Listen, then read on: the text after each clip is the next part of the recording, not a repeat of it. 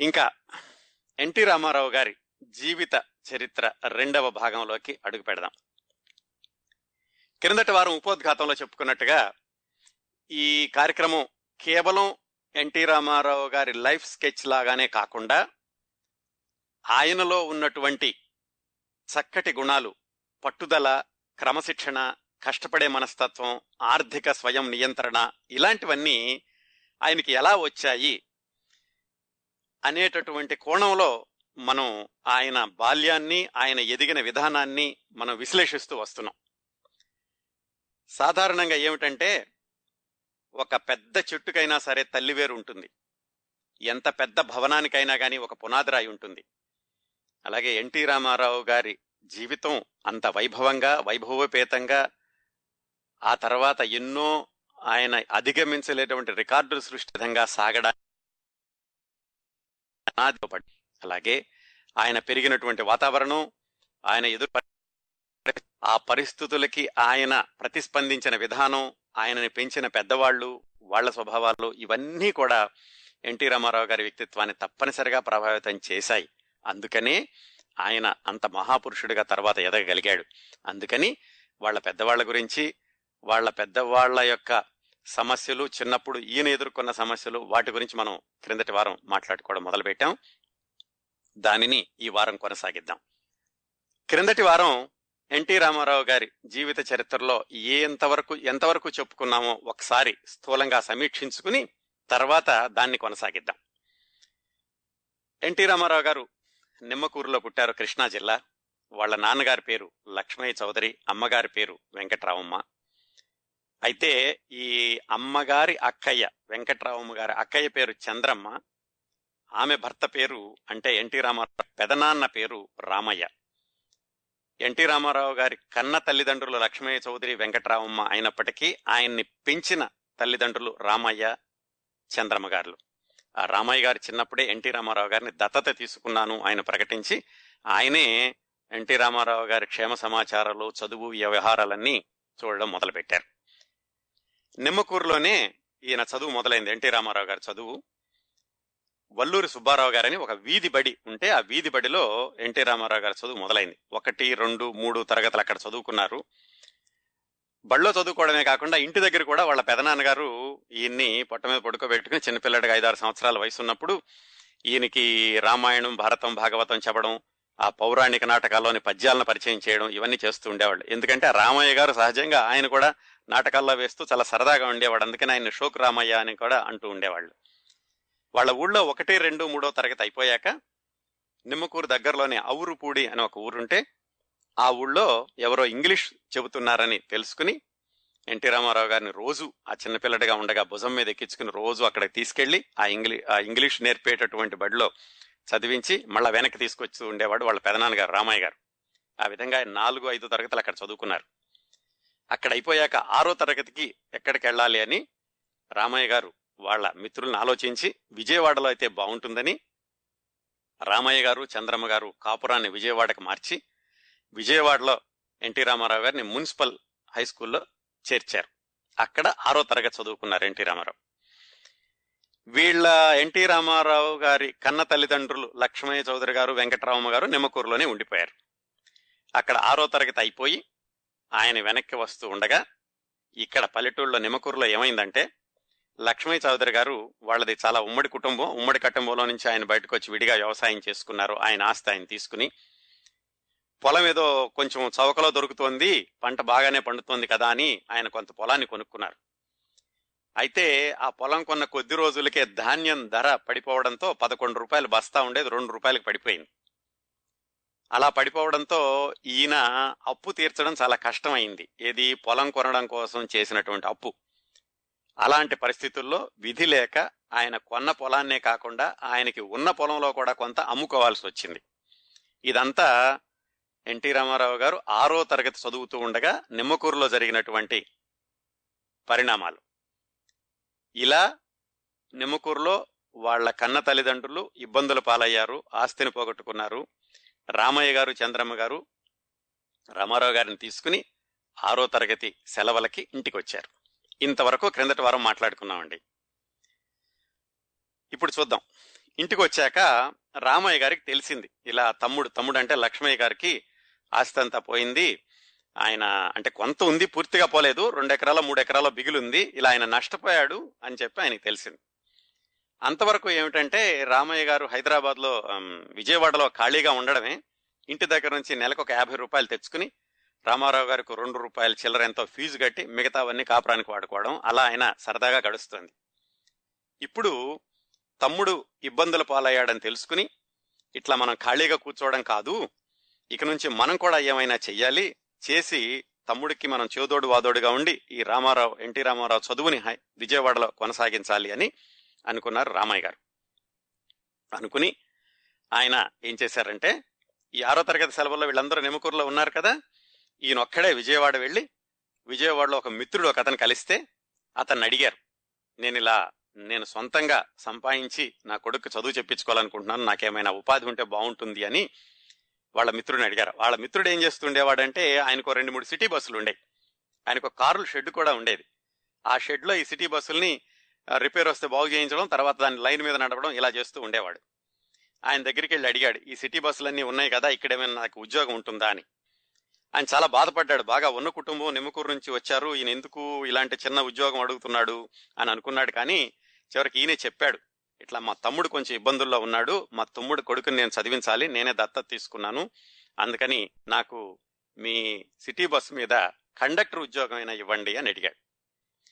ఆయన చాలా బాధపడి కండక్టర్ ఎందుకు? నువ్వు ఒక పని చెయ్యి మా షెడ్డుని మేనేజ్ చేసుకో మేనేజర్గా ఉండు ఈ వర్కర్స్ అందరినీ నువ్వు వీళ్ళందరినీ నడుపుతూ ఉండు అని చెప్పారు. దీనికంటే నాకు కండక్టర్ ఉద్యోగమే బాగుంటుంది. బస్సులో వెళుతూ టికెట్లు కొట్టడం వాళ్ళ దగ్గర డబ్బులు వసూలు చేసుకోవడం అందుకని నేను కండక్టర్ ఉద్యోగమే చేస్తాను అని చెప్పి రామయ్య ఎలాగైతే కండక్టర్ ఉద్యోగానికి చేరారు. ఆయన ఉద్దేశం ఏమిటి? సొంతంగా సంపాదించాలి. నెమకూరులో తమ్ముడికి కష్టాల పాలయ్యాడు కాబట్టి ఆయన దగ్గర నుంచి ఇంకా డబ్బులు అడగడం బాగుండదు. అలాగని రామారావు చదువు మాన్పించకూడదు. రామారావును చదివించాలి తను కష్టపడాలి. అదే ఉద్దేశంతో ఆయన సిటీ బస్సులో కండక్టర్గా జాయిన్ అయ్యాడు. సరే రామారావుని మళ్ళీ వెనక్కి తీసుకొచ్చేశారు. ఆరో తరగతి అయిపోయి ఇప్పుడు ఏడో తరగతి చదువుతున్నాడు ఆయన. ఏడో తరగతిలో ఉండగా రామయ్య గారు సిటీ బస్సు కండక్టర్గా పనిచేస్తూ డబ్బులు సంపాదించి ఎన్టీ రామారావు గారిని చదివించడం మొదలుపెట్టాడు. అలా కాలం కొనసాగుతూ ఉండగా కొన్ని నెలలు గడిచినాయి. ఈయన ఏడో తరగతి చదువుతున్నాడు మున్సిపాలిటీ హై స్కూల్కి వెళ్ళి. ఒకరోజు ఏం జరిగిందంటే ఈ రామయ్య గారు సిటీ బస్సులో ప్రయాణం చేస్తూ ఉండే ప్రయాణం అంటే ఆయన కండక్టర్గా పనిచేస్తూ ఉండగా ఆయనకు ఒక చిన్న యాక్సిడెంట్ జరిగింది. అసలే ఆయన చాలా షోకు రామయ్య అనేవాళ్ళు బట్ట నలగకుండా జుట్టు చెరగకుండా ఎప్పుడు ఒంటికి సెంటు రాసుకుని సరదాగా తిరిగే మనిషి కాకి బట్టలు వేసుకుని ఆయిల్ మరకలతోటి కండక్టర్గా పనిచేయడం చూసిన వాళ్ళందరూ అయ్యో ఎలా ఉండే రామ ఎలా అయిపోయాడు అనుకోవడం ఇలాంటివన్నీ జరిగి ఆయన పట్టుదలతోటి ఏమైనా కొడుకు చదువు చెప్పించాలి సొంతంగా సంపాదించాలి అనే దాంతో ఆయన కొనసాగుతున్న రోజుల్లో ఈ సిటీ బస్సులో ఆయనకి యాక్సిడెంట్ అయింది. ఏమైందంటే ఒక రోజు ఏదో సిటీ బస్సు నడుస్తుంది నడుస్తూ ఉంటే ఈయన కండక్టర్ అంటే తెలుసు కదా టికెట్లు కొట్టాక అక్కడ నుంచి రైట్ రైట్ అంటూ అరుస్తూ ఉండాలి. ఆయన గుమ్మంలో ఉండగా ఒకరోజు ఏదో పాపం జారి పడిపోయాడు జారి పడిపోవడంతో ఆ బస్సు దెబ్బ తగలడంతో ఆయనకి యాక్సిడెంట్ అయి కాలు విరిగింది. కాలు విరిగి మంచాన పడ్డాడు. ఈ విషయం తెలిసింది నిమ్మకూరులో ఉన్న లక్ష్మయ్య గారికి వెంకటరామమ్మ గారికి. వాళ్ళు గబగబా విజయవాడ వచ్చారు. అయ్యో పాపం అన్నయ్యకి దెబ్బ తగిలింది అని వచ్చి చూశారు. వాళ్ళు చాలా బాధపడ్డారు. అయ్యో ఇలా అయిపోయాడు. మా అబ్బాయి చదువు కోసం కదా ఇంత కష్టపడి ఇలా అయ్యాడు అని. ఆ ఆ గొడవలో ఉండగా ఏడో తరగతి అయిపోయింది. ఏడో తరగతి అయిపోయింది. ఏడో తరగతి మళ్ళీ సెలవులకి ఇంటికి వచ్చారు ఆయనకేదో కాలు ఆ గాయం తగ్గింది మామూలు మనిషి అవ్వగలిగాడు. అప్పుడు లక్ష్మయ్య గారు చెప్పాడు అన్నయ్య నువ్వు ఇంత కష్టపడ్డావు విజయవాడలో అబ్బాయిని చదివించకూడదు కానీ నీ కాలు కూడా ఎరగొట్టుకున్నావు కండక్టర్గా పనిచేశావు ఒక పని చేద్దాం ఇక అయ్యింది ఏదో అయిపోయింది ఇక చాలులే ఇక చదువు చాలు ఏడో తరగతి అయిపోయింది కదా అన్నాడు. అదేంటి చదువు చాలు అంటావేంటి మరి కుర్రాడికి ఇంకా చదువు చెప్పించగలను చదువు వద్దేమొద్దు పొలంలో పెట్టేద్దాం నాతో పాటుగా వ్యవసాయం చేసుకుందాంలే అని అన్నాడు ఎవరు? లక్ష్మీ చౌదరి గారు.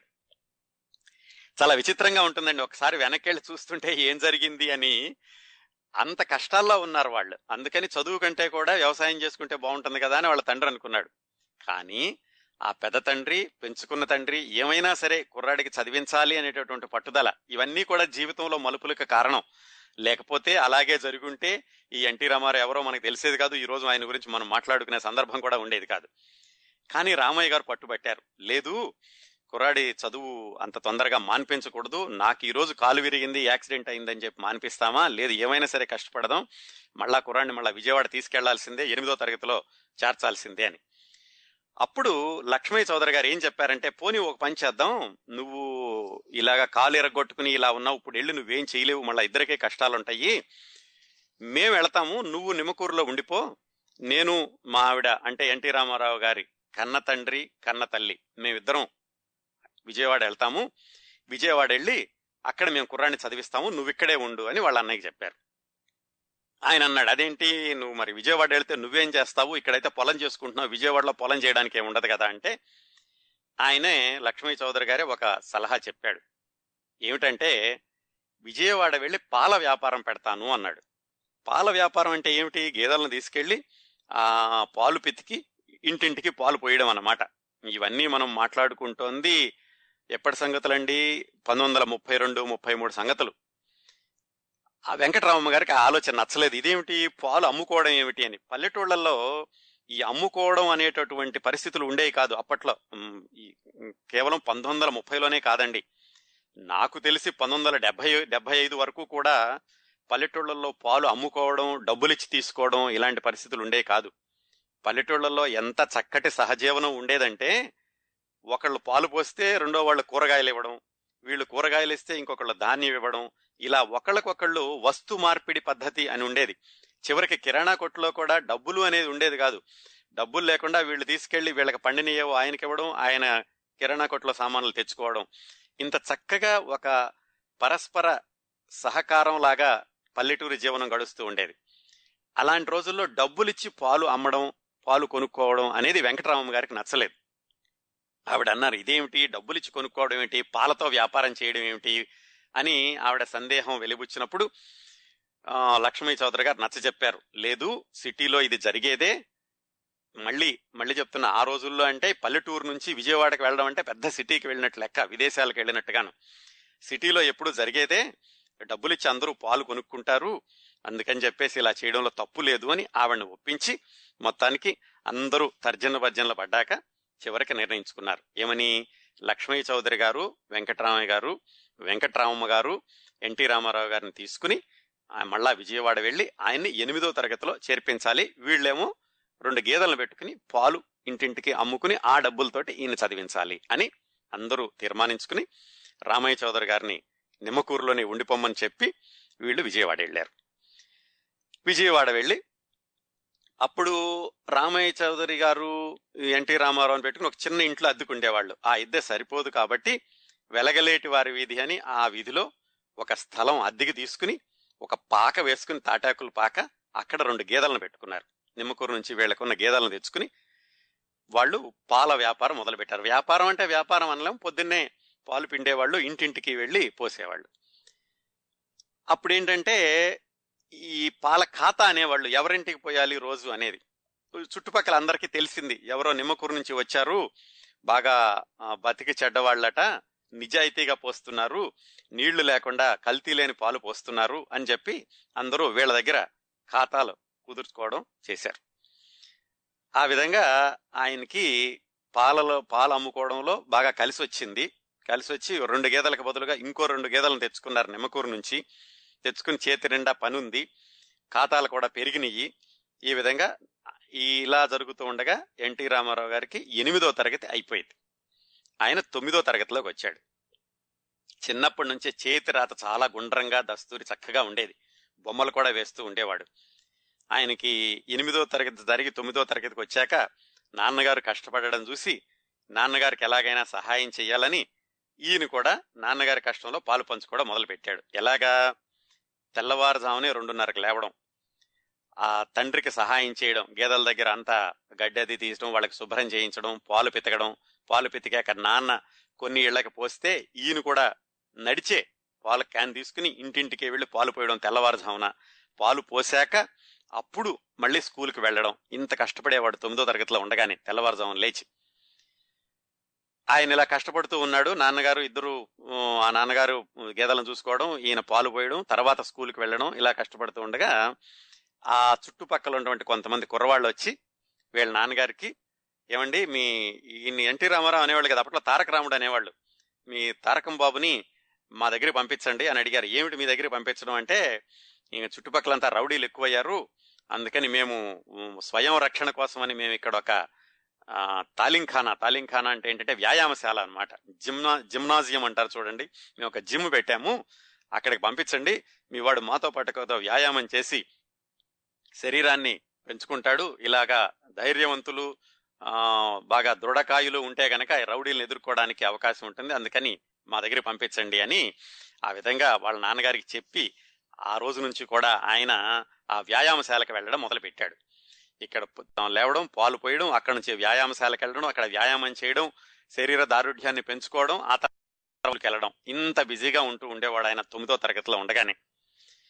కొన్ని రోజులు అయింది అట్లా జరుగుతూ ఉండగా ఈ పాలు రోజు నడిచి తీసుకెళ్తూ ఉండేవాడు కదా నడిచి తీసుకెళ్తూ ఉంటే కష్టం అవుతుందని వాళ్ళ నాన్నగారు ఒకరోజు సైకిల్ కొన్నారు. అట్లా సైకిల్ అనేవాళ్ళు. అట్లాస్ హెర్క్యులస్ అనే ఆ రోజుల్లో బ్రాండ్లు ఉండేవి అట్లా సైకిల్ అంటే తక్కువ ఖరీదు అనమాట ఆయన ఒక సైకిల్ కొని ఆ సైకిల్ మీద రోజు వెళ్ళి పాలు పోసి మళ్ళీ అక్కడి నుంచి స్కూల్కి వెళుతూ ఉండేవాడు. అంటే ఒక కొంచెం ఒక ఒక దశ పెరిగిందన్నమాట. అంటే నడవడం దగ్గర నుంచి ఆయన సైకిల్ వరకు వచ్చింది. వ్యాపారం బాగా పుంజుకుంటోంది. ఈయన చదువు కూడా బాగా సాగుతోంది. అంతా కూడా ఒక గాడిలో పడింది అనిపిస్తోంది. అది అయిపోయాక ఇంక వీళ్ళ తమ్ముడు ఉన్నాడు కదా ఈయన త్రివిక్రమరావు గారు. ఆయన ఏమిటంటే ఈయనకి పూర్తిగా వ్యతిరేకం.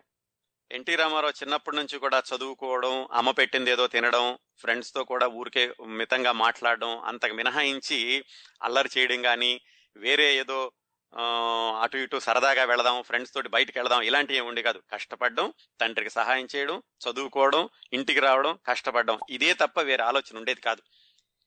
అదే వాళ్ళ తమ్ముడు చాలా అల్లరిగా ఉండేవాడట. కొంచెం గారం ఎక్కువ అవడం పెద్ద కుర్రాడు ఇలా కష్టపడుతూ ఉండడం ఆ త్రివిక్రమరావు మాత్రం బాగా అల్లరి చేస్తూ ఉండేవాడు. ఎంత అల్లరి చేసేవాడంటే ఒకరోజు స్కూల్లో మాస్టారు ఏదో కోపం వచ్చి బెత్తంతో కొడితే ఆయన బెత్తం ఎదురు తీసుకుని మళ్ళీ మాస్టర్ని కొట్టాడట. ఇవన్నీ తెలిసి రోజు తమ్ముడికి బుద్ధి చెబుదామని ఎన్టీ రామారావు వెనక్కి పిలుచుకొచ్చి ఆ త్రివిక్రమరావుని కాళ్ళు చేతులు కట్టేసి ఎండలో పడేసి మీరు అసలు వీడిని మళ్ళీ లోపలికి తీసుకురాకండి వీడికి బుద్ధి రావాలి అని సాయంకాలం వరకు ఆయన ఎండలోనే ఉంచి మళ్ళీ సాయంకాలం వచ్చాక కట్టులోడ దూసి మళ్ళా తనే తీసుకొచ్చి బతిమాలి దగ్గరుండి అన్నం తినిపించి తమ్ముడిని ప్రేమగా చూసుకున్నట్ట. ఈ విధంగా జీవితం అంతా కూడా ఒక గాడిలో పడింది. వాళ్ళ పాల బిజినెస్ కూడా బాగానే జరుగుతోంది. సైకిల్ కూడా కొనుక్కున్నారు. తమ్ముడు తను స్కూల్కి వెళ్తున్నారు. అంతా సవ్యంగా జరుగుతోంది అనుకుంటున్న. రోజుల్లో ఏం జరిగిందంటే తర్వాత ఏం జరిగిందో తెలుసుకోబోయే ముందు రాముడు భీముడు చిత్రం నుంచి ఈ పాట విద్దాం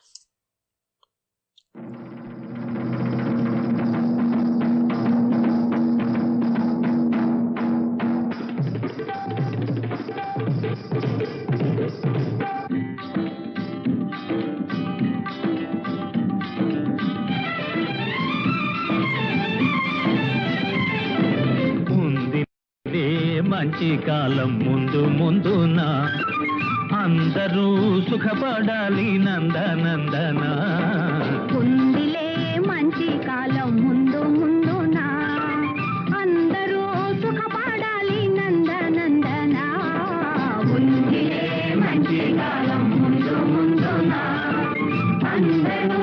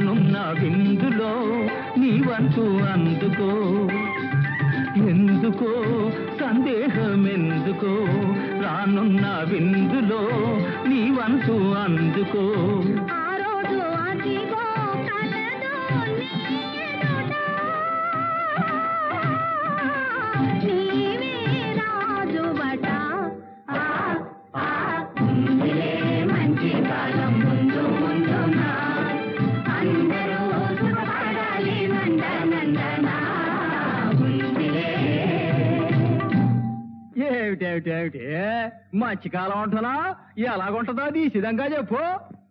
దేశ సంపద పెరిగే రోజు మనిషి మనిషిగా బ్రతికే రోజు. దేశ సంపద పెరిగే రోజు మనిషి మనిషిగా బ్రతికే రోజు. గాంధీ మహాత్ముడు కలగన్న రోజు. నెహ్రూ అమాచుడు నెలకొల్పు రోజు. ఆ రోజెంతో దూరం లేదో అదిగో చూడు రేపే చిన్నయ్యో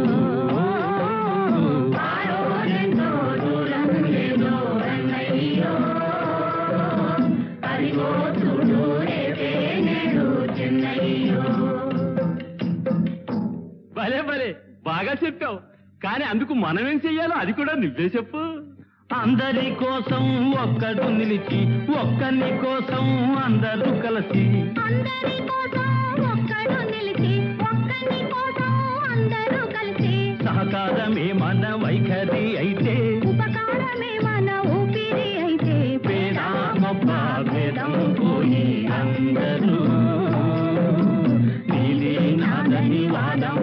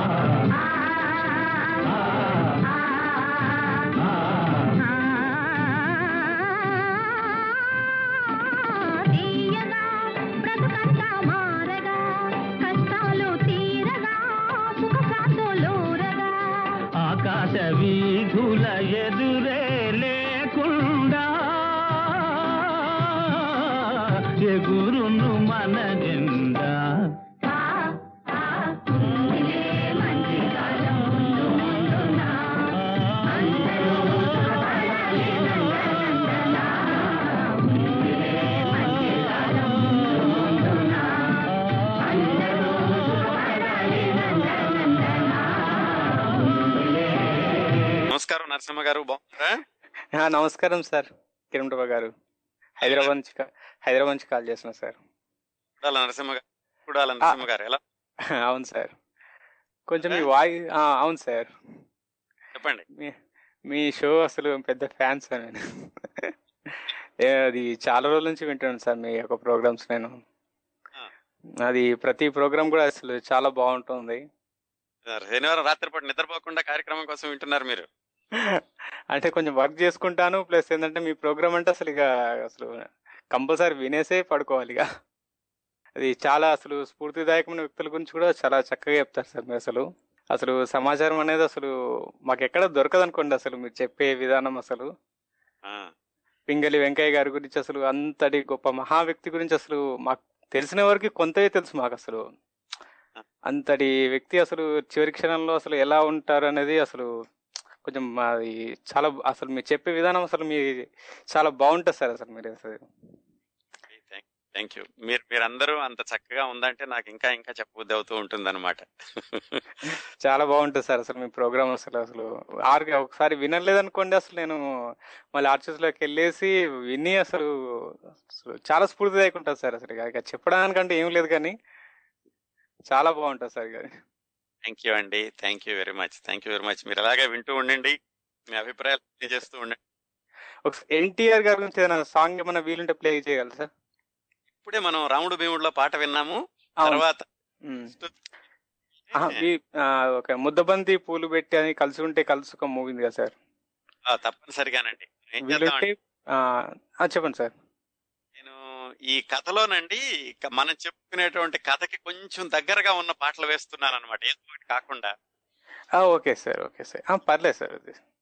సరిగా ఉన్నారనగానే ఉందిలే మంచి కాలం. అట్లా కొంచెం వేస్తున్నాను. ఓకే. తప్పనిసరిగా మీరు అడిగిన పాట ఆ. సందర్భం తప్పనిసరిగా వేస్తానండి. Okay sir. అది ఒక ఒకసారి నేను అది ఎన్టీఆర్ గురించి ఒక చిన్న విషయం చెప్దాం అనుకోను సార్. అది అంటే ఎన్టీ రామారావు గారు పెద్ద ఫ్యా- అది యాక్టర్ అయిన తర్వాత అంటే ఒకసారి విన్నాను అంటే అది ఒక షోలో. ఉమ్, ఆ, అది అది అంటే వ్యక్తులకి అతను ఎంత గౌరవిస్తాడనేది మనందరికి తెలిసిందే.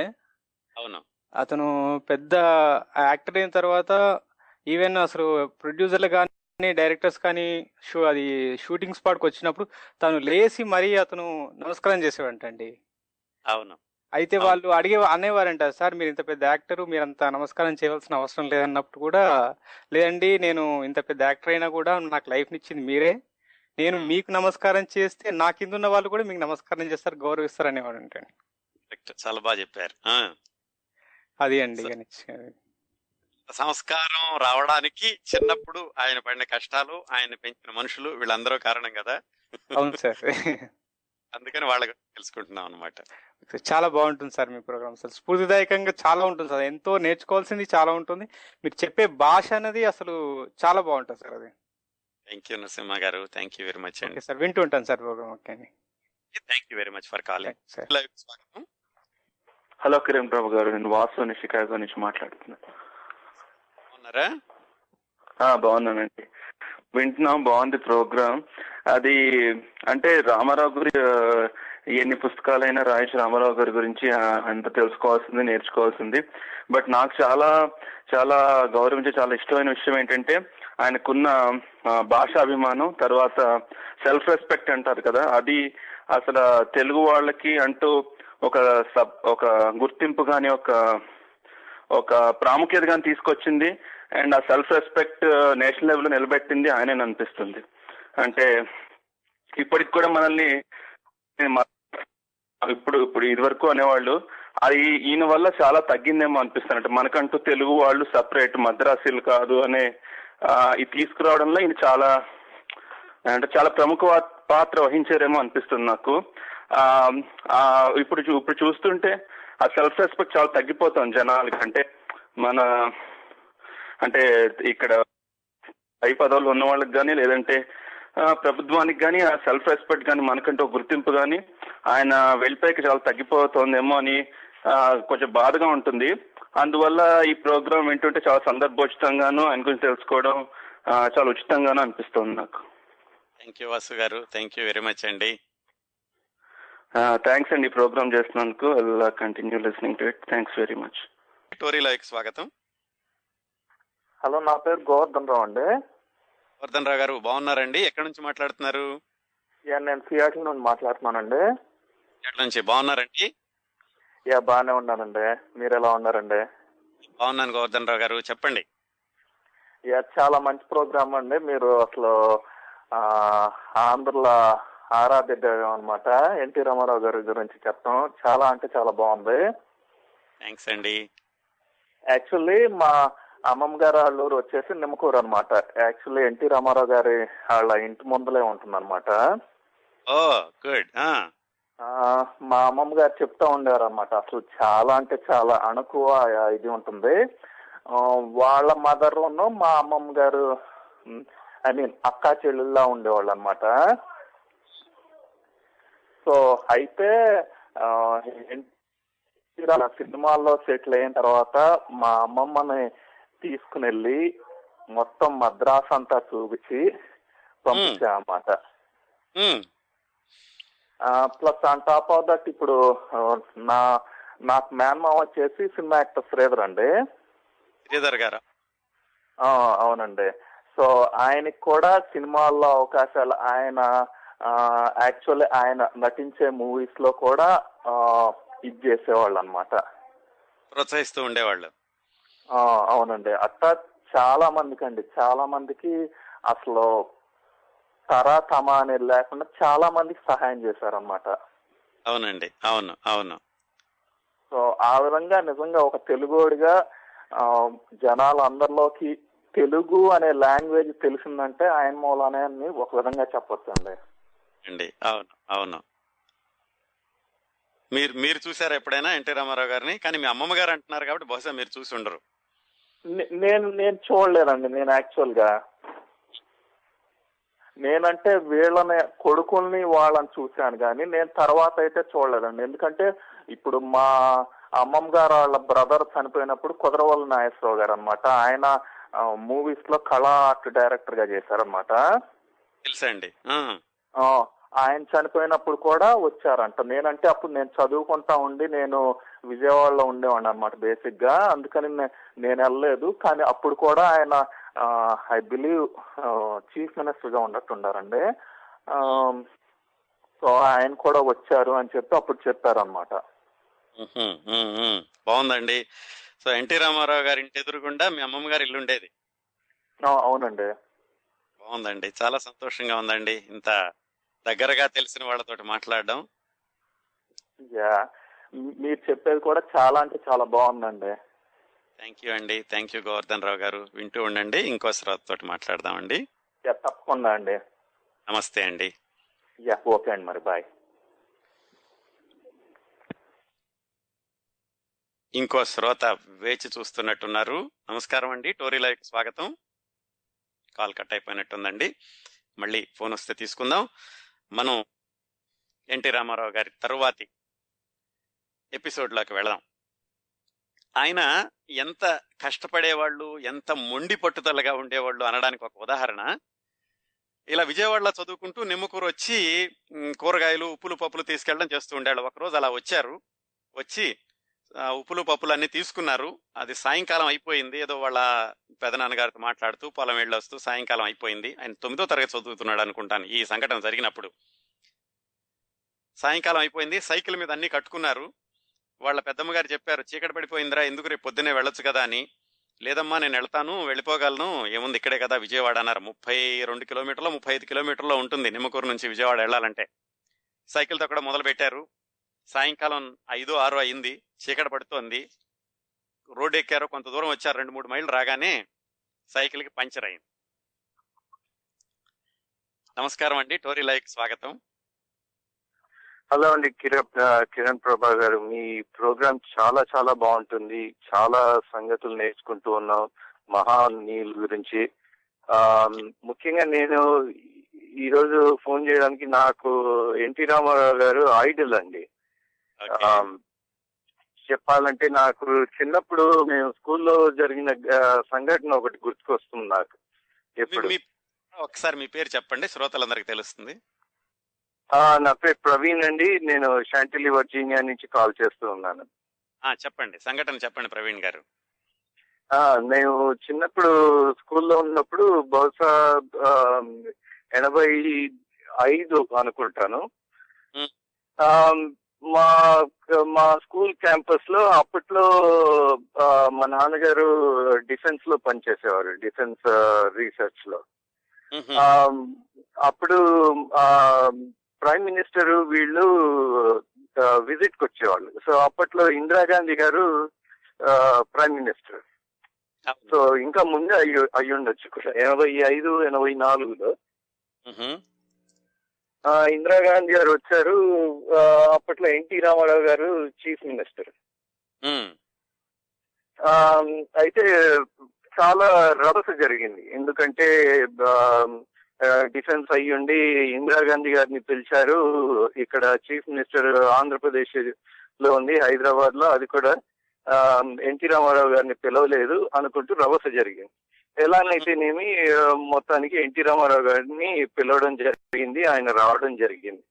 రావడం జరిగితే ఆ మొత్తం ఉన్న జనం అంతా ఆ ఇందిరాగాంధీ కన్నా రామారావు గారిని చూడడానికి ఎక్కువ మంది వచ్చారు. వచ్చి ఆ, దాంతో కూడా అన్నగారు అక్కడితో ఆగకుండా పిల్లల దగ్గరికి వచ్చి అందరినీ పలకరించి అందరికి షేక్ హ్యాండ్లు ఇచ్చి వెళ్ళారనమాట అది నేను మర్చిపోలేని సంఘటన. ఎందుకంటే ఆ షేక్ హ్యాండ్ ఇచ్చిన వాళ్ళలో నేను ఒక్కడిని పుచ్చుకున్న వాడిని ఆ. ఆ, అది నాకు అన్నగారు అనగానే నాకు ముంద గుర్తుకొచ్చేది అదొకటి. బాగుందండి ఇంకొకటి ఫస్ట్ చీఫ్ మినిస్టర్ అయిన తర్వాత పోస్ట్ నారాయణ భాస్కర్ రావు గారు చీఫ్ మినిస్టర్గా అయిపోయారు. ఆయన ఆపరేషన్కి వచ్చినప్పుడు. ఆ, అప్పుడు జరిగిన సంఘటన ఫస్ట్ మళ్ళీ ఎలక్షన్స్ జరిగాయి. ఆ ఎలక్షన్స్లో అప్పట్లో మాకు తెలియకపోయినా కూడా ఎలక్షన్లో చాలా ఇదిగా ఒంటి గంటకి ప్రాంతీయ వార్తలు వచ్చాయి. ఆ, వార్తలకి కోసం ఎదురు చూసి ఎవరు గెలిచారా అనుకుంటూ అన్నగారు గెలిచిన వెంటనే అప్పుడు అందరికి లడ్డూలు పంచుకుంటూ జరిగిందనమాట అదొకటి. ఇంకోటి నేను మర్చిపోని సంఘటన. ఈ రెండు నీడ్లెస్ టు సే నేను పెద్ద అన్నగారు ఫ్యాన్ని but those are the two things that come to my mind బాగుందండి. చక్కగా బాగున్నాయి. మీ మీ అనుభవాలు బాగున్నాయండి. అది. చెప్దామని కాల్ చేశాను. మీ ప్రోగ్రామ్ మటుకు అద్భుతం అండి. నేను ఎప్పుడు మిస్ కాకుండా వింటూ ఉంటాను. థ్యాంక్ యూ ప్రవీణ్ గారు. థ్యాంక్ యూ వెరీ మచ్ ఇది ఇది కాక నేను ఇంకొక నిమిషం తీసుకుంటాను మీ దగ్గర. పర్వాలేదు. మీ ప్రోగ్రామ్ నేను వినడమే కాక మా నాకు ఆరేళ్ళ అమ్మాయి ఉంది. ఆ అమ్మాయి కూడా చాలా విపరీతంగా విని అసలు నాకు గుర్తు చేస్తూ ఉంటుంది. ఇట్లా చిత్రకౌముది ప్రోగ్రామ్ వస్తూ ఉంటుంది. నాన్న ఈ రోజు గురించి ఎవరి గురించి మాట్లాడతారు ఏంటి అని అడుగుతూ ఉంటుంది. సో మీరు మా జనరేషన్ కే కాకుండా వచ్చే జనరేషన్ కూడా కుతూహలం కలిగించి ఆ, తెలియని సంఘటనలను వాళ్ళకి స్ఫూర్తినిస్తున్నందుకు చాలా చాలా థ్యాంక్స్ అండి. థ్యాంక్స్ అండి. Thank you very much thank you very much Praveen garu. You made my day thank you thank you very much garu వింటండి. మీ పాపను కూడా విను చెప్పండి. ఉంటానండి. నమస్తే అండి. సాయంకాలం అయింది. ఎన్టీ రామారావు గారు సైకిల్ మీద ఉప్పులు పప్పులు కూరగాయలు అన్ని పెట్టుకుని బయలుదేరారు. ఊరు బయటకు వచ్చారు. ఒక రెండు మూళ్ళు సైకిల్ దొక్కారు. సైకిల్ మీదే విజయవాడ వరకు వెళ్ళాలన్నమాట ముప్పై ఐదు కిలోమీటర్లు. రెండు మైళ్ళు అవగానే సైకిల్కి పంచర్ అయింది. పైకి అటు ఇటు కాకుండా ఉండిపోయాడు ఆయన. వెనక్కి నిమ్మకూరు వెళ్ళలేడు. తర్వాత ముందుకి వెళ్ళాలి. సరే అలాగే సైకిల్ని తోసుకుంటూ పామర్ వరకు వెళ్ళాడు ఆయన. పామర్లో ఎవరన్నా సైకిల్కి పంచర్ వేసేవాడు ఉంటాడు రాత్రి ఎనిమిదో తొమ్మిదో అయి ఉంటుంది ఆ టైంలో. ఇంకా కొట్లు కట్టేయరు కదా. సైకిల్ పంచర్ వేసుకుని అక్కడ నుంచి విజయవాడ తొక్కుంటూ వెళదామని ఆయన ఐడియా. పామర్ వరకు అలాగ తోసుకుంటూ వెళ్ళారు. అక్కడ వెళ్ళాక తెలిసింది ఆ సైకిల్ పంచర్ వేసే అతను లేడు అతనికి ఏదో కొట్టు కట్టేసి వెళ్ళిపోయాడు అప్పటికే. రాత్రి ఎనిమిదో తొమ్మిదో అవుతోంది. ఏం చేయాలి? మళ్ళా వెనక్కి వెళ్ళినా? ఇటు విజయవాడ వెళ్ళినా? ఎంతసేపు ఎట్లాగైనా టైం పడుతుంది. ఏమైనా సరే ముందుకు వెళ్ళడానికి వెళ్ళడానికే నిర్ణయించుకుని ఆ చీకట్లో సైకిల్ మీద బరువు పెట్టుకుని నడుచుకుంటూ ఆయన విజయవాడ వరకు వెళ్ళాడండి. తెల్లవారుజామున రెండు అయిందట విజయవాడ వెళ్ళేసరికి. అంత మొండి పట్టుదల అంత ఏమైనా సరే సాధించాలనేటటువంటి తపన ఉంటూ ఉండేవి. ఒక్క నిమిషం ఉండండి నాగరాజ్ గారు నేను ఒక్క రెండు మాటలు మాట్లాడండి. ప్లీజ్.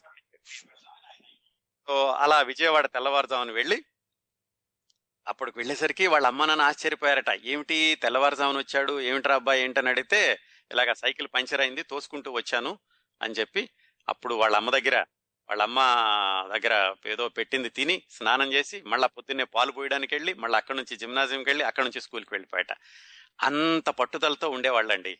ఆ ఈ ఉదాహరణని ఆయన పట్టుదలకి ఒక చక్కటి నిదర్శనంగా చెబుతూ ఉంటారన్నమాట. లైన్లో ఉన్నారండి నాగరాజు గారు? కాల్ కట్ అయిపోయినట్టుందండి. మళ్ళీ ఫోన్ చేయండి. సో ఈ విధంగా ఆయన తొమ్మిదో తరగతిలో ఉండగా జరిగినటువంటి ఒక సంఘటన.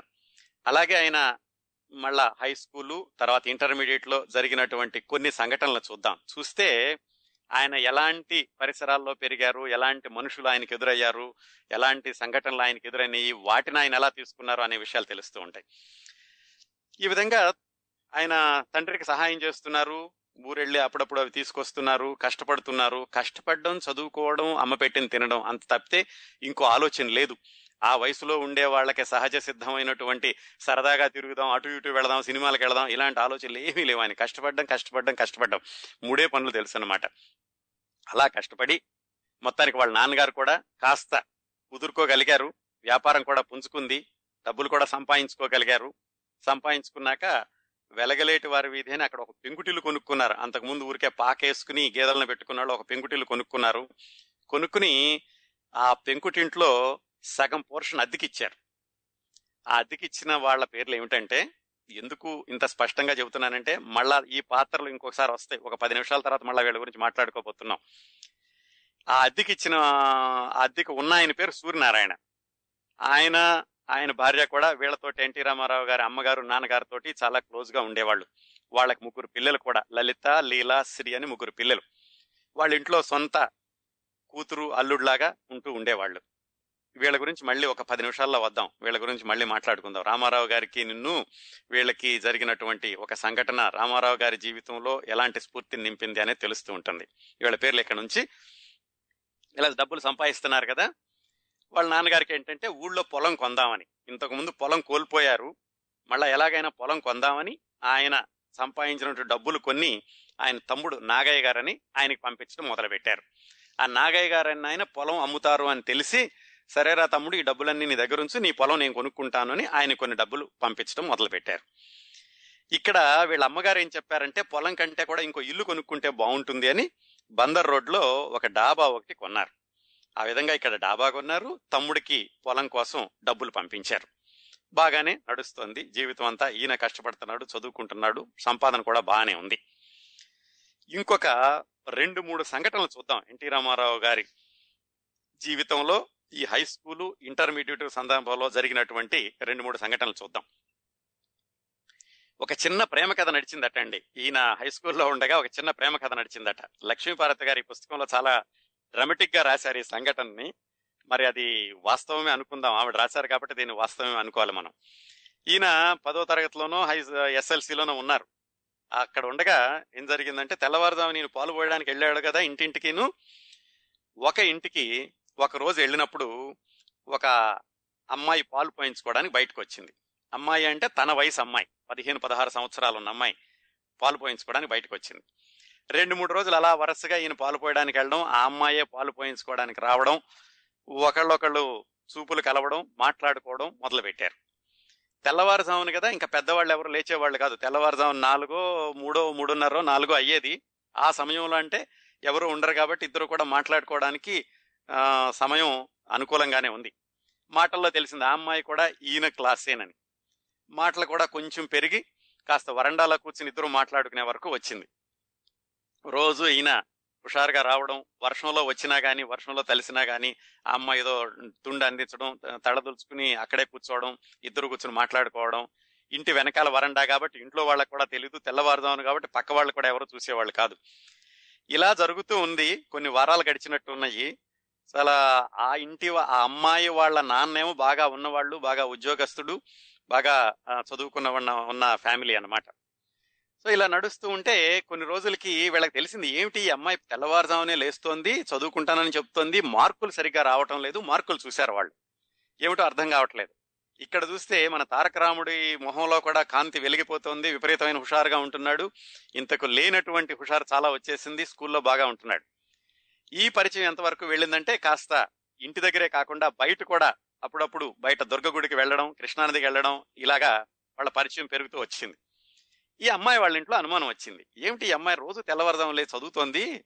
కానీ మార్కులు సరిగ్గా రావడం లేదు అని అనుమానం వచ్చి మొత్తానికి వాళ్ళ అమ్మగారో నాన్నగారో ఎవరో ఈ అమ్మాయిని పరిశీలించడం మొదలు పెట్టారు పరిశీలించడం మొదలు పెడితే తెలిసింది. ఏమిటి ఈ అమ్మాయి తెల్లవారుజామున లేచి పాలు పోయించుకుంటోంది? పాలు పోయించుకునే కాకుండా పాలు పోయడానికి వస్తున్నటువంటి కుర్రాడితో కూర్చొని కబుర్లు చెబుతోంది. అందువల్ల అనుకుంటాను ఈ చదువు కంటే కూడా ఈ అమ్మాయికి మార్కులు సరిగా రావడం లేదు అని మొత్తానికి వాళ్ళకి తెలిసిపోయింది. తెలిసిపోయి ఒకరోజు ఈ వీళ్ళిద్దరూ మాట్లాడుకుంటూ ఉండగా వాళ్ళ అమ్మ నాన్న వచ్చి చెప్పారు బాబు నువ్వు పాలు పోయడానికి వస్తున్నావు బాగానే ఉన్నావు కానీ ఒక పని చెయ్యి ఇంక నుంచి నువ్వు పాలు రా పోయడానికి రానవసరం లేదు మేము మీ ఖాతా మానేసుకుంటున్నాము అని చెప్పారు. ఆయన పెద్ద గొడవ ఏం చేయలేదు సరే నెమ్మదిగా వచ్చేసాడు. ఎందుకంటే కష్టపడే మనస్తత్వం కానీ ఎదురు తిరిగే మనస్తత్వం ఇలాంటివి ఏమి లేవు కదా సరే ఇంటికి వచ్చేసాడు.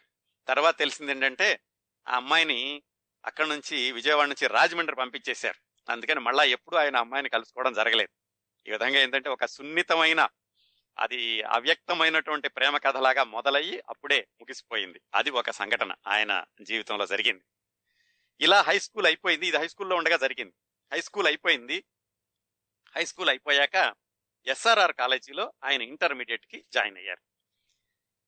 ఆ ఎస్ఆర్ఆర్ కాలేజీలో ఈయన ఈయనకి తెలుగు నేర్పిన ఆయన పేరు విశ్వనాథ సత్యనారాయణ గారు. మన జ్ఞానపీఠ అవార్డు గ్రహీత రామాయణ కల్పవృక్షం రాసిన ఆయన ఆ మహాకవి విశ్వనాథ సత్యనారాయణ గారు ఎన్టీ రామారావు గారికి తెలుగు నేర్పారు. ఆయన కేవలం తెలుగు మాస్టర్గానే ఉండడం కాకుండా ఆయన స్కూల్లో పిల్లలతోటి నాటకాలు కూడా వేయిస్తూ ఉండేవాళ్ళు. రామారావు గారికి అప్పటికి ఇంకా నాటకాలు వేయాలని ఏమీ అనిపించలేదు.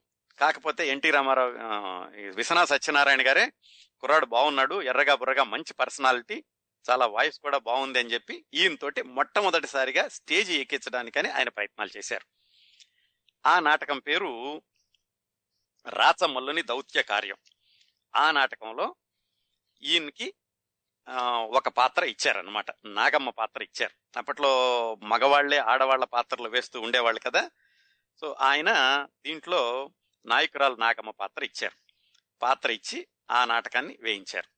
అయితే అక్కడ ఒక చిన్న ఇదేం జరిగిందంటే ఈయన నాయకురాలు నాగమ్మ పాత్ర వేసేటప్పుడు మేకప్ చేసుకుంటున్నారు. మేకప్ చేసుకుంటూ ఉండగా ఈయన వచ్చారు విశ్వనాథ్ విశ్వనాథ సత్యనారాయణ గారు. వచ్చి మీసాలు తీసేరు అబ్బాయి ఇది ఆడా వేషం కదా నువ్వు మీసాలు తీసేయి అన్నారు. ఈయన అదేమిటి సార్ మగవాడికి మీసాలే పౌరుషం కదా నేను ఎట్టి పరిస్థితులను తీయను అన్నారు. ఆయన తీయమండం ఈయన తీయనడం మొత్తానికి నాటకం స్టేజ్ మీదకి వెళ్ళేటువంటి సమయం దగ్గరకు వచ్చేసింది. మొత్తానికి ఏదో మీసాలను అడ్జస్ట్ చేయించుకుని ఆయన స్టేజ్ మీదకి వెళ్ళడానికి సిద్ధంగా ఉన్నారు. ఎప్పుడూ స్టేజ్ ఎక్కలేదు. మొట్టమొదటిసారిగా రంగస్థలం ఎక్కడం. ఆయనే రాసుకున్నారు. ఆ తర్వాత చాలా సంవత్సరాల తర్వాత విజయ చిత్ర అనే పత్రికలో ఇంటర్వ్యూలో రాసుకుంటూ మొట్టమొదటి నటన మొట్టమొదటిసారిగా రంగస్థలం ఎక్కడం ఎలా ఉన్నది అని రాసుకుంటూ ఆయనే చెప్పుకున్నారు. అక్కడ నుంచున్నాను. వాళ్ళ అమ్మ దగ్గర నుంచి చీర అడిగి తెచ్చారు. తెచ్చి ఆ చీర కట్టుకున్నారు. నాయకురాలు నాగమ్మ వేషంలో ఉన్నారు. మీసాలు ఉన్నాయి. వాటిని ఎలాగో సర్దుకున్నారు. ఆయన రంగస్థలం మీదకి వెళ్ళాల్సినటువంటి సమయం వచ్చింది. కాళ్ళు వణుకుతున్నాయి. ఏం చేయాలో తెలియట్లేదు. మొత్తానికి వెనకాల నుంచి ఎవరో తోసేశారు. తోసేసరికి స్టేజ్ మీదకి వెళ్ళిపోయాడు. ఎదురుగుండా అందరూ ప్రేక్షకులు కనిపిస్తున్నారు. ఎక్కడి నుంచి వచ్చిందో ధైర్యం మొత్తానికి డైలాగులన్నీ ఆయన ఏమాత్రం మర్చిపోకుండా ధైర్యంగా డైలాగులు చెప్పేసేశారు. చెప్పేశారు. దాంట్లో అందరూ మెచ్చుకున్నారు. అందరూ కూడా ఆయన్ని నాగమ్మ మీసాల నాగమ్మ అని పిలవడం మొదలు పెట్టారు విశ్వనాథ సత్యనారాయణ గారు కూడా పర్వాలేదు కుర్రాడు నా పరువు నిలబెట్టాడు మీసాలు ఉండగాని అని చెప్పి ఆయన కూడా చాలా సంతోషపడ్డాడు. అదండి మొట్టమొదటిసారిగా విశ్వవిఖ్యాత నట సార్వభౌమ అని భవిష్యత్తులో పిలిపించుకున్నటువంటి ఎన్టీ రామారావు గారు మొట్టమొదటిసారిగా రంగస్థలం ఎక్కినటువంటి సందర్భం. ఆడవేషంలో మీసాలున్న ఆడవేషంలో రంగస్థలం ఎక్కారు. అలా జరిగింది. అది ఇంకొక సంఘటన. వీళ్ళు ఏమిటంటే ఇటువైపు అమ్మా నాన్న వ్యాపారం బాగా పుంజుకుంది. బాగా పుంజుకుని డబ్బులు కూడా బాగానే వస్తున్నాయి. రామా టాకీస్ ఎదురుగుండా ఒక వెయ్యి గజాల స్థలం తీసుకుని అక్కడ ఒక పెద్ద పాకేసి ఆవులు గేదెలు బాగా పెట్టారు. అలాగే ఇంటికి కూడా తమ్ముడికి డబ్బులు పంపించడం మొదలు పెట్టారు ఆయన పొలం కొందామని నాగయ్య గారి పొలం. ఈ సందర్భానికి కూడా తర్వాత ఒక ప్రాధాన్యత ఉంటుంది. వింటూ గుర్తుపెట్టుకోండి. ఈయన తమ్ముడికి డబ్బులు పంపించడం అనేటటువంటి సంఘటనకి. అలా జరిగింది. ఇటువైపు ఈయన ఇంటర్మీడియట్ చదువుతున్నాడు. తమ్ముడు కూడా హై స్కూల్లో ఉన్నాడు. ఇంటర్మీడియట్లో కూడా ఏ గ్రూప్ తీసుకోవాలి ఏమిటి పెద్ద అవగాహన లేదు. ఎందుకంటే చదువుకున్న వాళ్ళు ఎవరో చుట్టుపక్కల లేరు ఈయన ఏదో కష్టపడడం తప్పితే చదువులో కూడా పెద్ద తెలియదు ఎవరో వింటుంటే కామర్స్ ఆర్ట్స్ గ్రూప్ బాగుంటుంది ఉంటే ఆర్ట్స్ గ్రూప్ తీసుకున్నాడు. అలా చదువుతూ ఉన్నారు. అయితే ఈయన రోజు జిమ్నాజియంకి వెళ్తుండే వాళ్ళు ఆ వ్యాయామశాలలో చేస్తూ ఉండేవాళ్ళని తెలుసుకున్నాం కదా. ఆ దానివల్ల వచ్చినటువంటి శారీరక దృఢత్వమే కాకుండా మానసిక దృఢత్వం కూడా ఈయనకి చాలా ధైర్యంగా ఉంటూ ఉండేవాళ్ళు కొన్ని కొన్ని విషయాల్లో. ఇంకొకటి ఏమైందంటే ఇంకొక సందర్భం. ఒకరోజు విశ్వనాథ సత్యనారాయణ గారు క్లాస్ చెప్తున్నారు. క్లాస్ చెప్తూ ఉంటే క్లాస్లో ఒక కుర్రాడు కొంచెం చాలా విచారంగా ఉన్నాడు. ఈయనకి తెలిసింది తర్వాత విచారిస్తే. ఏమైందంటే ఆ కుర్రాడిని ఎవరో ఒక తమిళుడు కొట్టాడట. విజయవాడలో తమిళియన్ ఉన్నాడు ఈ కుర్రాడిని కొట్టాడు. అది స్కూల్లో అందరికి కాలేజీలో అందరికీ తెలిసింది.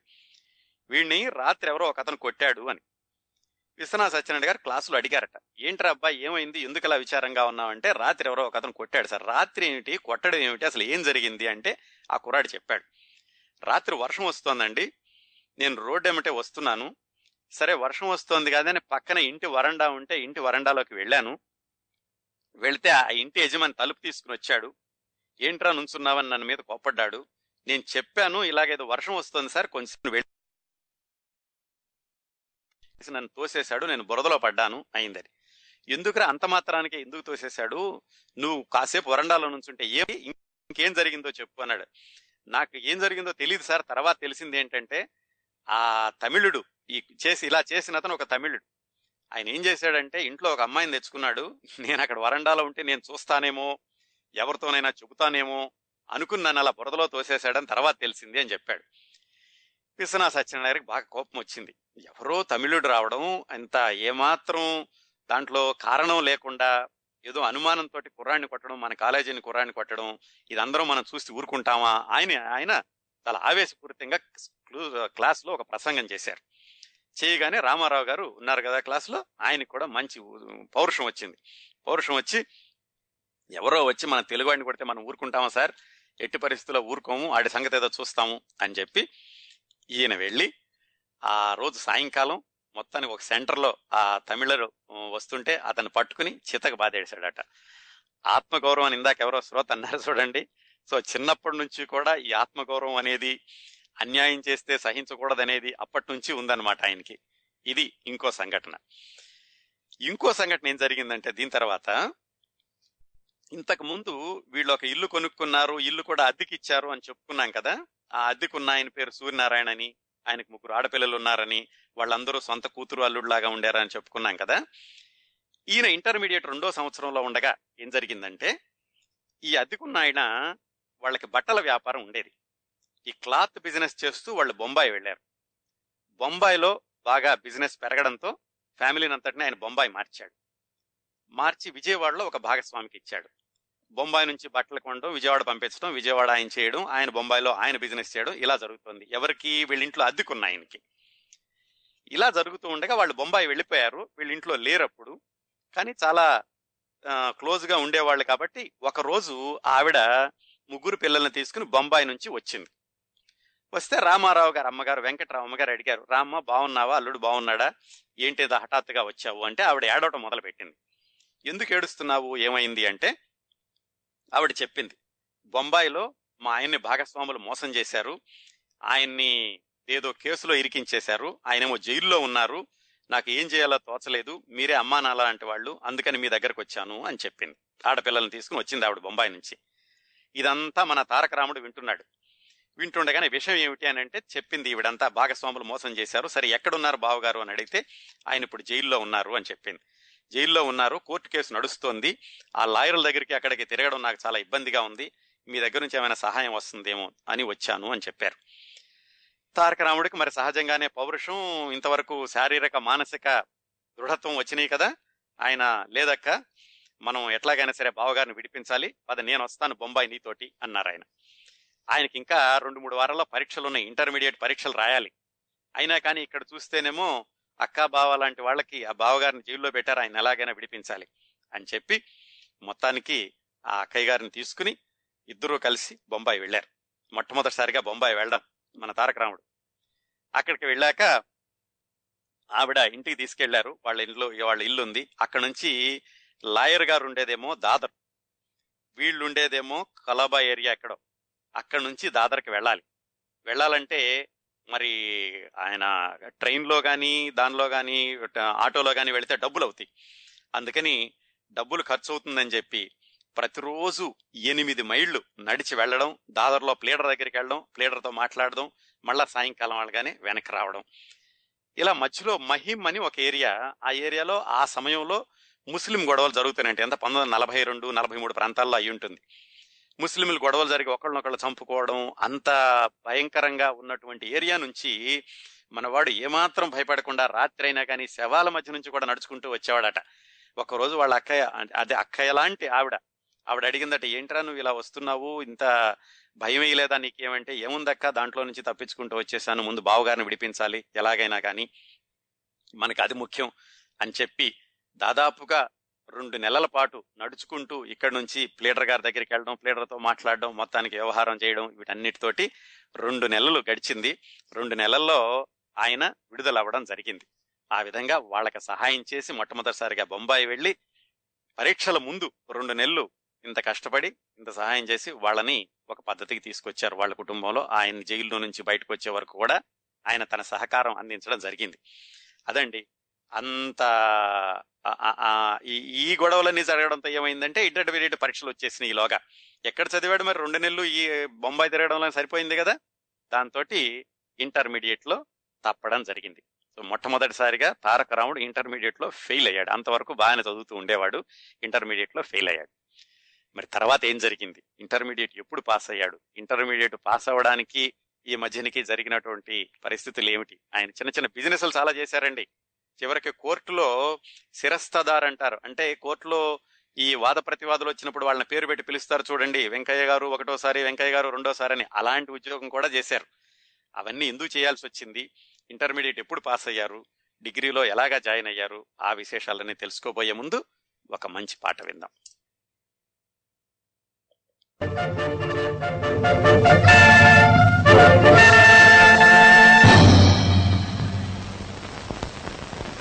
జయమ్ము నిశ్చయమ్మురా భయమ్ము లేదురా. దంకు గొంకు లేక ముందు సాగి పొమ్మురా సాగి పొమ్మురా.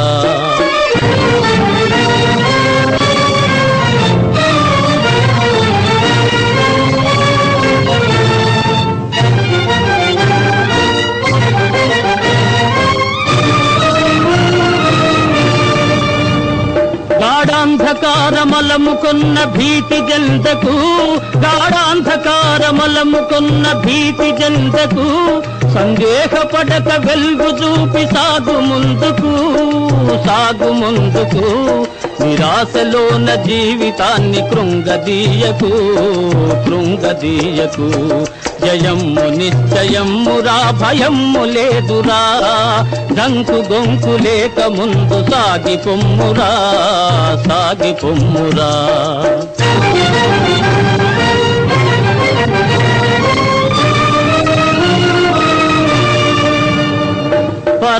పరాభవము గల్గునల్సు పారిపోకుమా పరాభవము గల్గునల్సు పారిపోకుమోయ్ జయమ్ము నింబరిల్తు దాక పోరి గెల్వవోయ్ పోరి గెల్వవోయ్ స్వతంత్ర యోధుడన్న పేరు నిల్వబెట్టవోయ్ నిల్వబెట్టవోయ్. జయమ్ము నిశ్చయమ్మురా భయమ్ము లేదురా. దంకు గొంకు లేక ముందు సాగి పొమ్మురా సాగి పొమ్మురా జయమ్ము నిశ్చయమ్మురా జయమ్ము నిశ్చయమ్మురా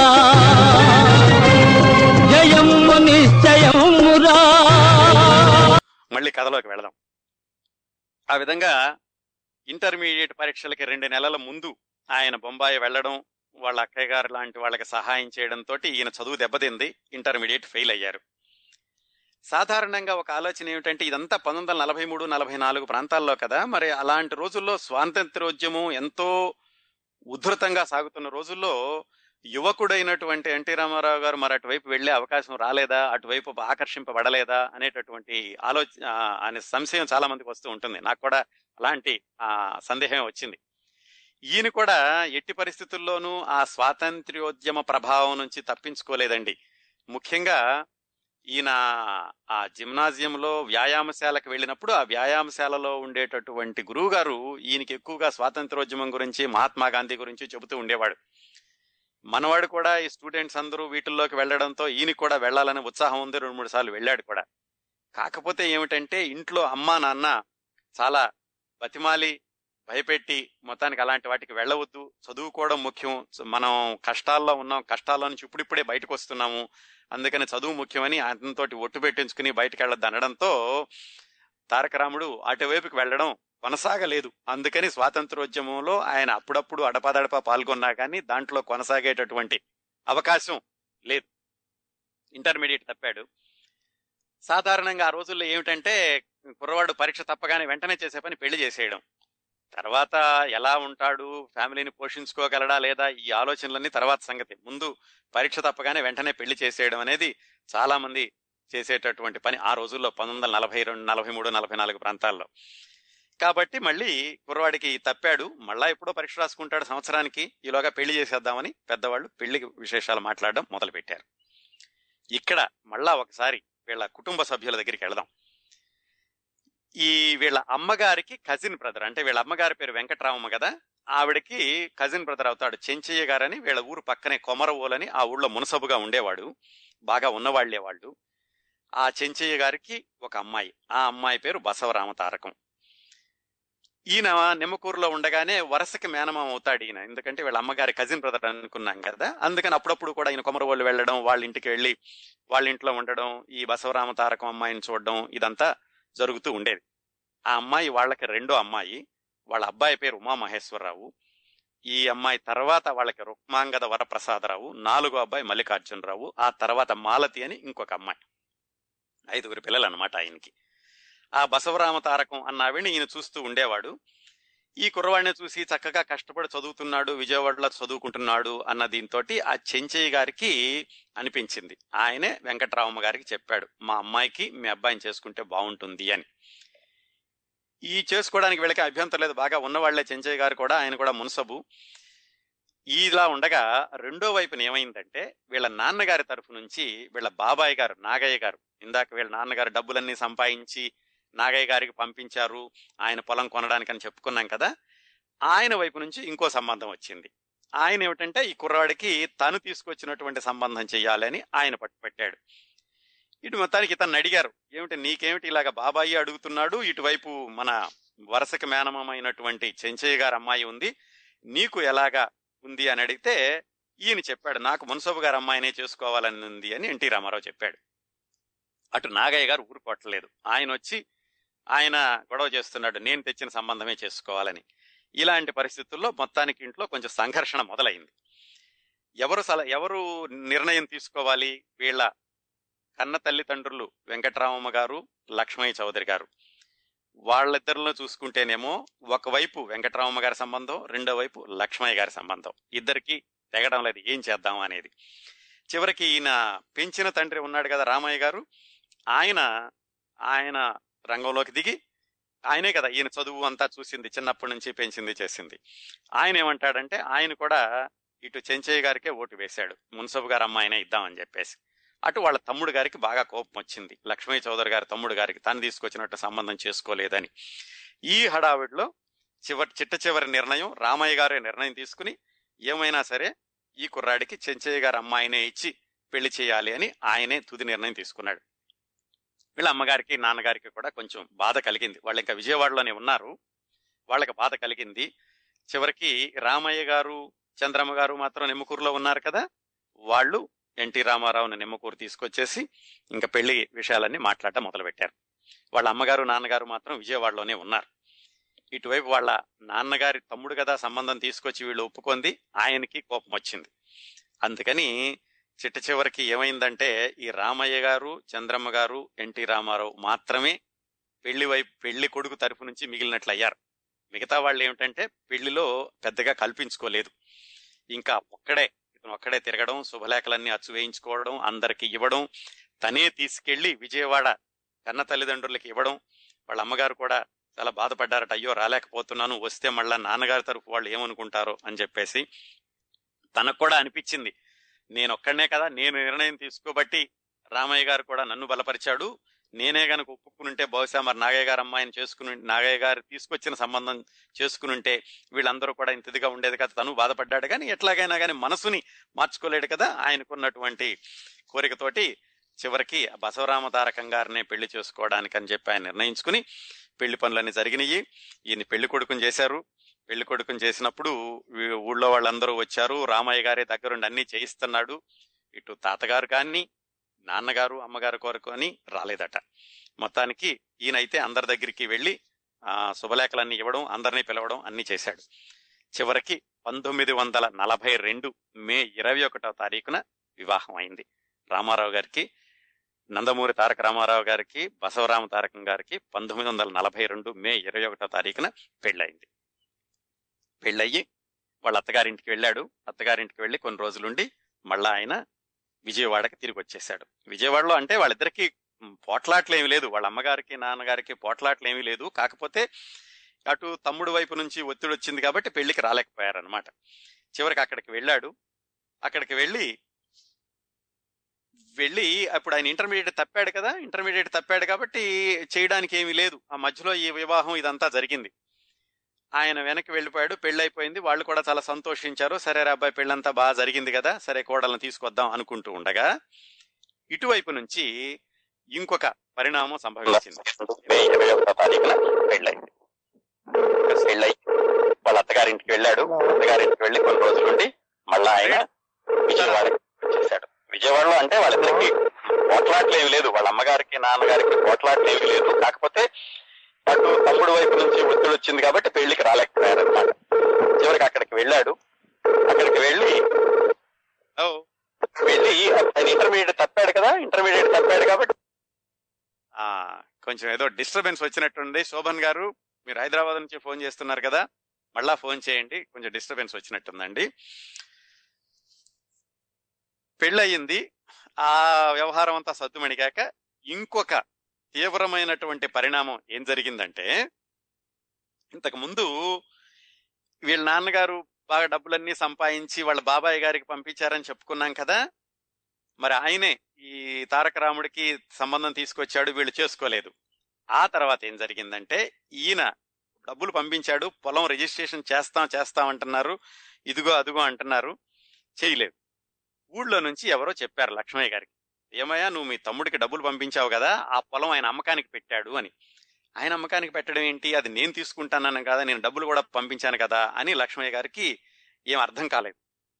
చివరికి ఏం జరుగుతోంది ఏమిటి అని మొత్తానికి ఆయన నిమ్మకూరు వెళ్ళాడు. ఏం జరిగిందో తెలుసుకుందా అని. ఊళ్ళో వాళ్ళందరూ చెప్పారు ఏమయ్యా నీకు అమ్ముతానన్నటువంటి పొలం ఆయన అమ్మకానికి పెట్టాడు కానీ నాకు తెలుసు నువ్వు డబ్బులు ఇచ్చావు మాకు తెలుసు నువ్వు డబ్బులు ఇచ్చావు అని అందుకని మేమెవరము పొలం కొనడానికి ముందుకు రాలేదు అని ఊళ్ళో వాళ్ళందరూ చెప్పారు. వీరికి ఏం చేయాలో అర్థం కాలేదు. సొంత తమ్ముడు డబ్బులన్నీ పంపించాడు. అంతా సంపాదించినటువంటి డబ్బులన్నీ చివరికి ఇలా చేశాడా అని అనుకున్నాడు. మొత్తానికి ఏమైతే ఆ పొలం మాత్రం లక్ష్మయ్య గారికి రిజిస్ట్రేషన్ చేయలేదు. ఇంకో తమ్ముడికి ఇచ్చేశాడట ఆయన. ఇది కృష్ణా జిల్లాలో అందరూ అనుకుంటూ ఉంటారండి చాలా మందికి ఇలా రామారావు గారి నాన్నగారిని వాళ్ళ బాబాయ్ మోసం చేశాడు. ఆయన డబ్బులు ఇస్తే పొలం ఇవ్వలేదని ఇప్పటికి కూడా పెద్దవాళ్ళు చెప్పుకుంటూ ఉంటారు. ఇదొకటి జరిగింది. ఈ సంఘటనతోటి ఇంకా దెబ్బతిన్నారు రామారావు గారి ఫ్యామిలీ. ఎందుకంటే మొత్తంగా చూసుకుంటే ముందులో బాగా ఉన్నవాళ్ళే తర్వాత తండ్రి నుంచి విడిపోయే లక్ష్మయ్య చౌదరి గారు పొలం అంతా అప్పు చేసి పొలం కొని ఆ ధాన్యం ధర తగ్గిపోయి అక్కడ పొలం అంతా అమ్ముకుని రావడంతో మళ్ళా కిందకు వచ్చారు విజయవాడ వచ్చి మళ్ళీ సంపాదించుకున్నారు బాగానే సంపాదించుకున్నారు కొంచెం పైకి వచ్చారు మళ్ళా ఆ డబ్బులన్నీ తమ్ముడికి ఇవ్వడం ఆ డబ్బుడు ఆ తమ్ముడు పొలం రిజిస్ట్రేషన్ చేయకపోవడంతో మళ్ళీ కిందకు వచ్చింది వాళ్ళ పరిస్థితి. అంటే ఇలాగా పైకి వెళ్ళడం కిందకి రావడం పైకి వెళ్ళడం కిందకి రావడం మళ్ళా ఎప్పుడు వాళ్ళ డబ్బులన్నీ మళ్ళీ పోయినాయి మళ్ళా మామూలు స్థితికి వచ్చారు ఇటువైపు చూస్తేనేమో కొడుక్కి పెళ్ళయింది కోడల్ని కాపురానికి తీసుకురావాలి. ఇదండి పరిస్థితి.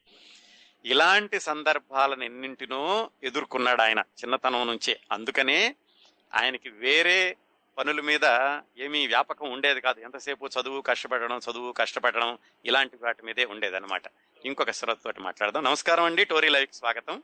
నమస్తే సార్ కిరణ్ ప్రభు గారు. నేను విజయనగరం నుంచి మాట్లాడుతున్నాను. విజయనగరం నుంచి బాగున్నారండి? మీ పేరు? కొడాలి సీతారామరావు అండి. సీతారామారావు గారు బాగున్నారా? ఆ, బాగున్నాను సార్. చెప్పండి సార్ వింటున్నారా విజయనగరం నుంచి? వింటున్నా సార్. నేను రెగ్యులర్గా మీ కార్యక్రమం వింటాను. ప- ఇంటర్నెట్ కనెక్షన్ ఉంటుంది ఏమండి? ఇంటర్నెట్ కనెక్షన్ బానే ఉంటుందా? బాగానే ఉంటుందండి. ఓకే చెప్పండి సార్ సీతారామారావు గారు. మాది అసలు నేటివ్ ప్లేస్ మచిలీపట్నం అండి. Oh okay. అయితే దేవుడు చేసిన మనుషులు షూటింగ్ చూసాం సార్ మేము డిగ్రీ చదివేటప్పుడు. డిగ్రీ ఏ సంవత్సరంలో ఉన్నారు అప్పుడు? Seventy seventy three Hindu college. ఏం చదివారు సెవెంటీ సెవెంటీ త్రీలో? BCom Hindu college. బీకామ్ చదివారండి? ఓకే ఆ, చెప్పండి. అదే మీరు ఆ, అక్కడే ఉండేవాళ్ళని తెలిసింది. ఆ, చెప్ప అందుకని చెప్తున్నా నేను చూసాను ఆ షూటింగ్ అందుకని చెప్ అడుగుతున్నాను.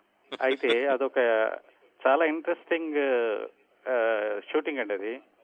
అవును. ఒక పది రోజుల పాటు దరిదాపు బందర్లో ఆ షూటింగ్ జరిగింది. అందులో కృష్ణకిషోర్ టాకీస్ రోడ్లో ఎన్టీ రామారావు గారు కృష్ణ పాట పాడిన సీన్ ఒకటి తీశారు.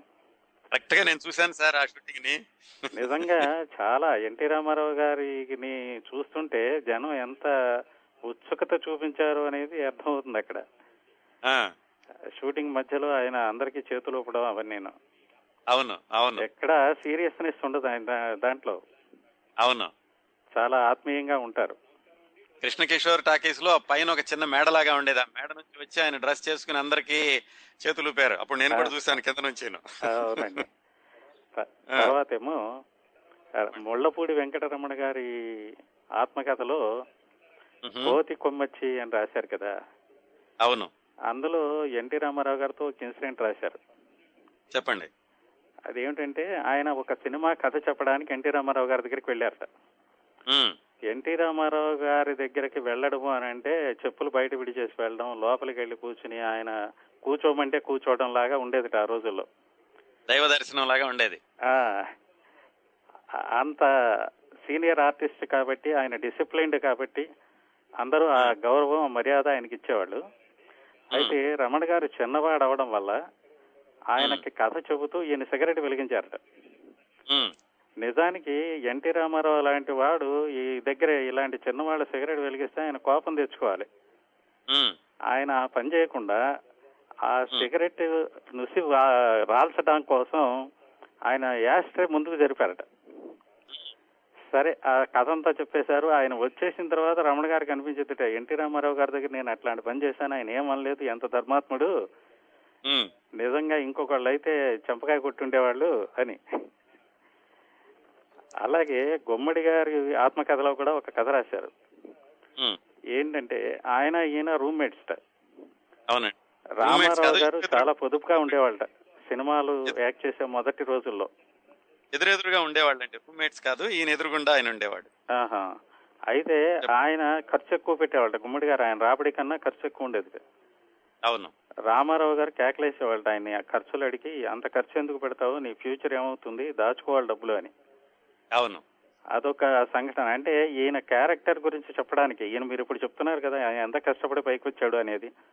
అవును. మనకందరికీ తెలిసింది ఆయన కోటీశ్వరుడు అనే కానీ ఆ చిన్నతనం నుంచి ఆయన పడిన కష్టము అవన్నీ ఆయన దృష్టిలో పెట్టుకుని ఆయన పొదుపరిగా ఉన్నాడు. అవునండి. అలాగే కొసరాజు గారు ఒక మాట రాశారు. ఆయన పాటల రచన చేసేటప్పుడు ఇంటికి పిలిపించేవాట వాళ్ళందరినీ. మ్యూజిక్ డైరెక్టర్ని రచయితని డైరెక్టర్ని పిలిపించి పాట రాయమనేవాట సిచ్యువేషన్ చెప్పి. ఆ రోజు మా మధ్యాహ్నం వాళ్ళ ఇంట్లో భోజనం. వంకాయ కూర పెరుగు పచ్చ పెరుగు గడ్డ గడ్డ పెరుగు ఇవన్నీ.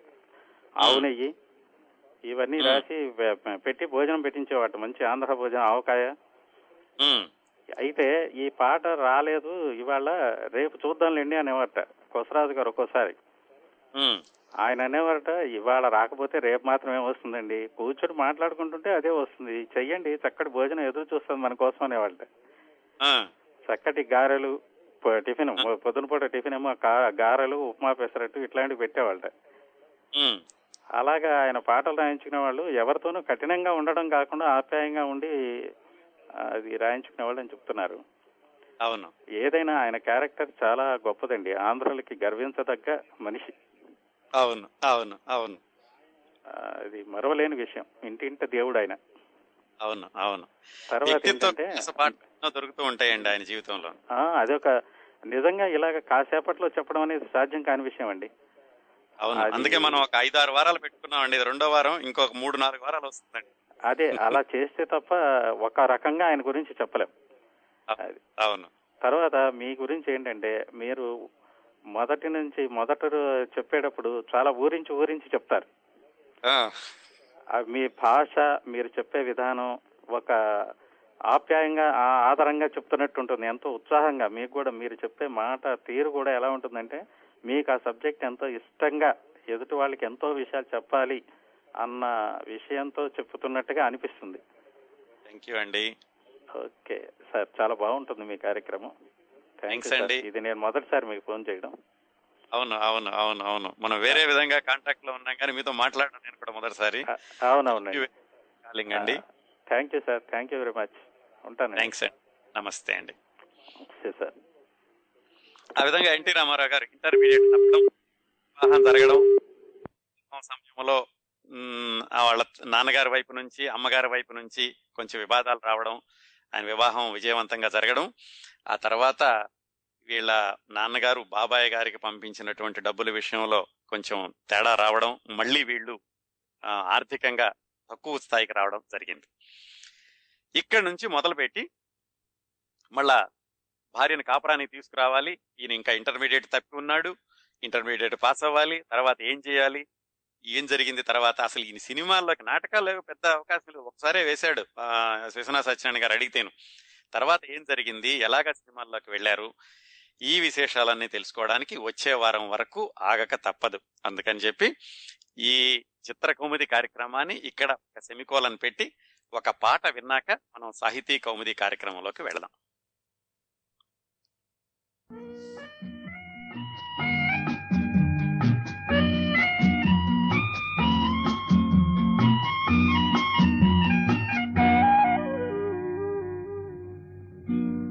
మంచిని మరచి వంచన నేర్చి మంచిని మరచి వంచన నేర్చి నరుడే నాడు వానరుడైనాడు వానరుడైనాడు.